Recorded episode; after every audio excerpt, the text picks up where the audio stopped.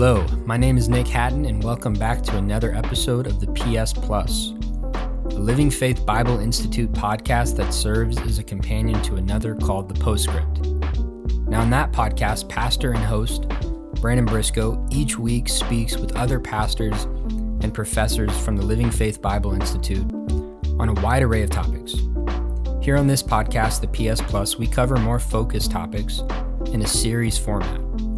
And right now, we're moving through a series focused on the topic of biblical finance.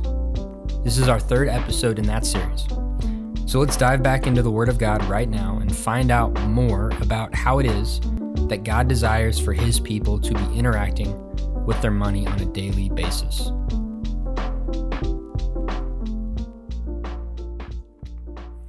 So, at this point, we've covered some of the more periphery topics related to biblical finances that must be understood by a believer to view their money correctly. And if you haven't had the chance, I encourage you to go back and take a listen to the previous two episodes in this series so you can get caught up. But keeping all of what we've covered in mind so far, some of the main issues that need to be addressed in any believer's life in order to correct much of what is not right about the way followers of Jesus Christ approach their perceived belongings and resources becomes plainly clear. It's not right that believers feel justified in their walks with the Lord while actively compartmentalizing God's direction for their lives by excluding certain principles He's given to them for the sake of making their obedience to Him convenient and comfortable. Christians must become faithful stewards of the finances and resources that God has provided to them by doing what He says with those very things. This can only be done, though, if believers take the time to learn what His Word says about all the different areas of their finances, and then choose to live it out. So, this is what we'll be covering for the remainder of this PS Plus series the action God leads us to take with our finances, and also the actions that He would lead us to avoid. And of all the many explicit directions we're given throughout Scripture, and the different pictures that are used to show us where we should stand in terms of our perspective on money and resources, there's one promise from the Lord that should act as an anchor that should ground us in our reliance on Him for provision, and that should assure us of His ability to see us through any season in life. So let's take a moment to read Matthew chapter 6, verses 30 through 33. Wherefore, if God so clothe the grass of the field, which today is and tomorrow is cast into the oven, shall he not much more clothe you, O ye of little faith? Therefore take no thought, saying, what shall we eat? Or what shall we drink? Or wherewithal shall we be clothed? For all these things do the Gentiles seek. For your heavenly Father knoweth that ye have need of all these things. But seek ye first the kingdom of God and his righteousness, and all these shall be added unto you. In these verses, we see Jesus explain that he is aware of our needs, reminding those who trust in him to not give themselves over to the anxieties that generally go hand in hand with the task of having to meet our own needs. We see him talk about items such as food, water, and clothing, all of which are things that typically get worked into any modern household or individual budget, knowing that without them, we wouldn't have the necessities to live and function. But he goes on in verse 33 to make the promise that if we would seek first the kingdom of God and his righteousness, that is, the things and actions he deems to be righteous throughout Scripture, that all of the needs we have in this life will be provided for. This is no small promise.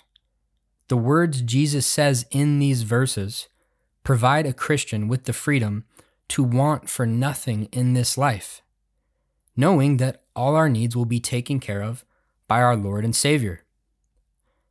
Now, for anyone who says they believe in the promises of God, this promise from our Lord should unlock a different type of lifestyle, one where the things of Him are priorita- prioritized in our lives, one where His standard for our lives, without question, becomes the most pursued thing on a daily basis. So we should ask ourselves the question Do our lives show that this promise is on the forefront of our minds? Do we, like the apostle Paul, believe what he says in Philippians chapter 4 verse 19? But my God shall supply all your need according to his riches in glory by Christ Jesus? Paul was a man that lived and engaged in ministry in such a way that revealed he believed this promise to be true. And because Paul sought first the kingdom of God and his righteousness, in any instance of uncertainty, he was positioned in a way where the truth of God's promise was able to prove itself out time and time again. He knew God would provide for him because he wasn't busy deprioritizing God in his life and seeking after ways to make sure that he could provide for himself. And so often, isn't it the case that a Christian struggles to see God's promises proved out, and especially the conditional ones, because we don't make it a point to earnestly live according to the conditions he's laid out for us? If Jesus tells us to seek to seek him first in how we live, then those actions ought to carry over into our finances as well.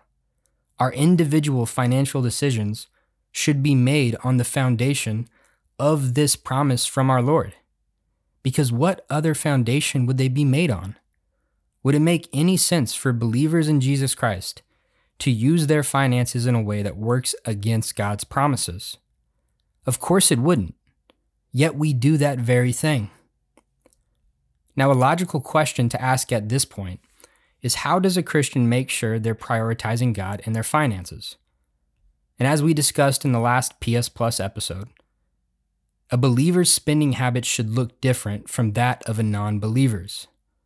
At the top of a non believer's budget, after fixed expenses are taken care of, that is, their regular monthly bills, the wants of that person's life are prioritized, and how they dispense their finances reflects that. So, in contrast, a believer's budget should first prioritize the explicit ways God leads them to dispense their finances. After that, fixed expenses should be taken care of because that reflects good stewardship in their lives. And the wants of a believer should naturally get prioritized last. Again, we are free to want for nothing because of God's promise to provide all our needs. Now, an interesting thing about God's instruction for our finances is that He doesn't micromanage every dollar we spend. He tells us how to prioritize and seek His kingdom first with our income, but after that, He gives His people liberty to manage their finances freely.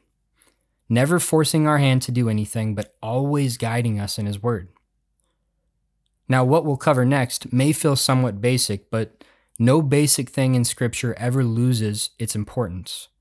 So let's cover the specific ways we can be spending our money, all of which actually result in the prioritization of God in our finances, starting with the tithe. So the tithe is the opportunity to give back to God the first of our fruits, the same fruits of which He provided to us entirely. The word tithe itself means tenth. So to break down simply what the tithe is, it's 10% of an individual's income, which is ultimately given back to God by way of the local church. Now, this isn't something that should be done so a Christian can check a box and say they've done their part in the work. It's not something that someone should take part in for the sake of building themselves up or as a way of putting themselves on their own righteous platform. In fact, it's the exact opposite of that. It's an act of lowering ourselves and demonstrating a heart posture that reveals how God, His kingdom, and His righteousness come first in our lives. A tithing member of the local church who puts this type of spending at the top of their budget is saying that God comes first in my life and in the management of my finances. The act and instruction for the tithe can be found in several places after the Mosaic Law was delivered to the children of Israel throughout Scripture, but we also see examples and pictures of giving back to the Lord in this format before the law of Moses was ever delivered to the Israelites. We see it in Genesis chapter 4 as God discusses the expectation of honoring Him through the giving from the first of our resources. We also see it in Genesis 14 as Abraham gives the first explicit tithe in Scripture to Melchizedek, who was the king priest of Shalem. Now, the tithe itself is no small topic and is deserving of a much deeper theological explanation than what I just provided. So, on the next episode of PS Plus, we'll be focusing entirely on the tithe and looking into the scripture surrounding it in greater detail. Inspirationally, though, the act of tithing in the local church is something that Christians should choose to take part in because of their understanding of what Jesus Christ took part in on their behalf. There's no amount of financial sacrifice, or any other type of sacrifice for that matter, that can amount to the sacrifice he made for us while we were yet sinners. So, taking part in the tithe with the correct understanding of what it's for is the first way for Christians to give priority to the Lord in their finances. Two other actions we can be taking with our finances that seek first the Lord's righteousness are the acts of giving over free will offerings and sacrificial givings in support of needs that arise throughout the local church congregation on a case by case basis. These are both actions that a believer takes part in, in addition to the tithe, as those needs come about and on a voluntary basis. But both these types of giving are sacrificial and show a willingness to invest in God's mission as He carries it out through local and biblical churches. Now, what we've talked about so far in all these different financial exchanges, we find that they're outlined in the Old Testament. But as New Testament believers, the basis for church age biblical giving is structured on these same principles giving regularly by way of the tithe, supporting local church projects and ministries by way of free will offerings, and giving sacrificially to support missionaries and church plants that are sent out by the local church are all financial actions that to this day reveal a Christian's heart and willingness towards what God says is of importance throughout His Word. Now, one thing I'd add to this is the importance that God places on loving and supporting our brothers and sisters in the faith in the New Testament.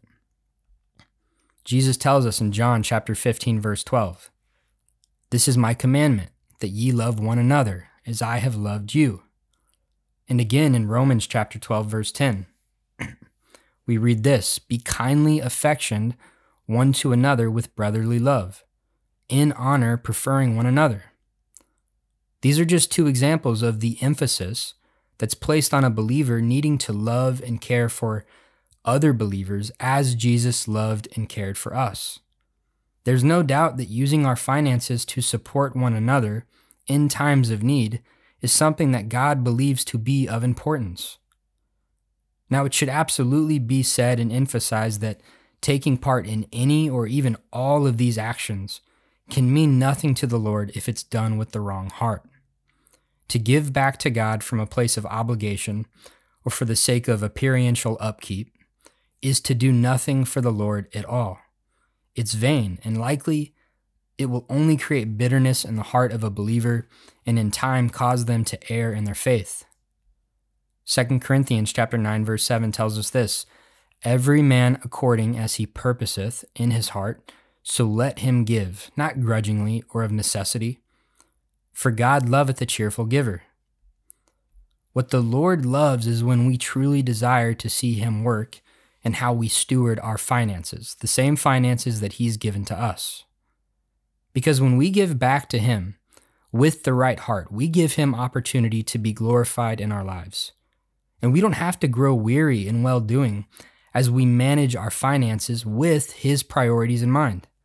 We can grow full in seeing how good our God truly is and in seeing how faithful he is to the promises he's made to us. So I implore you, believer, choose to seek first the kingdom of God and his righteousness. Spend your money the way he says to before you spend your money the way you want. We should trust him the same way in every season of life and watch as he fulfills his promise to provide for our needs. Now, I want to close by saying this last thing. In the face of a conditional promise from our Lord, we can miss out on the promises we see in His Word because of the actions we choose to take. So let this be another moment of self examination of how you manage your finances. Does how you spend your money really seek first the kingdom of God?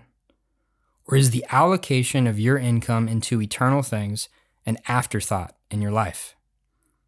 Are you a prisoner to what you want, and do the wants in your life trump the desires of your Lord? If so, your spending habits may be a roadblock to seeing God's promise to provide for all your needs take place. Don't test the Lord. Do as His word says and take note of the freedom that's gained in your life and finances because of it.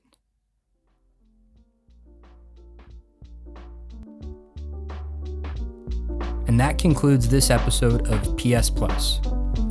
Join us this next Monday for a brand new episode of the Postscript, and then every other Wednesday after that to keep up with this series on the topic of biblical finances. We appreciate all of you. Thanks again for listening. Talk to you next time. Take care.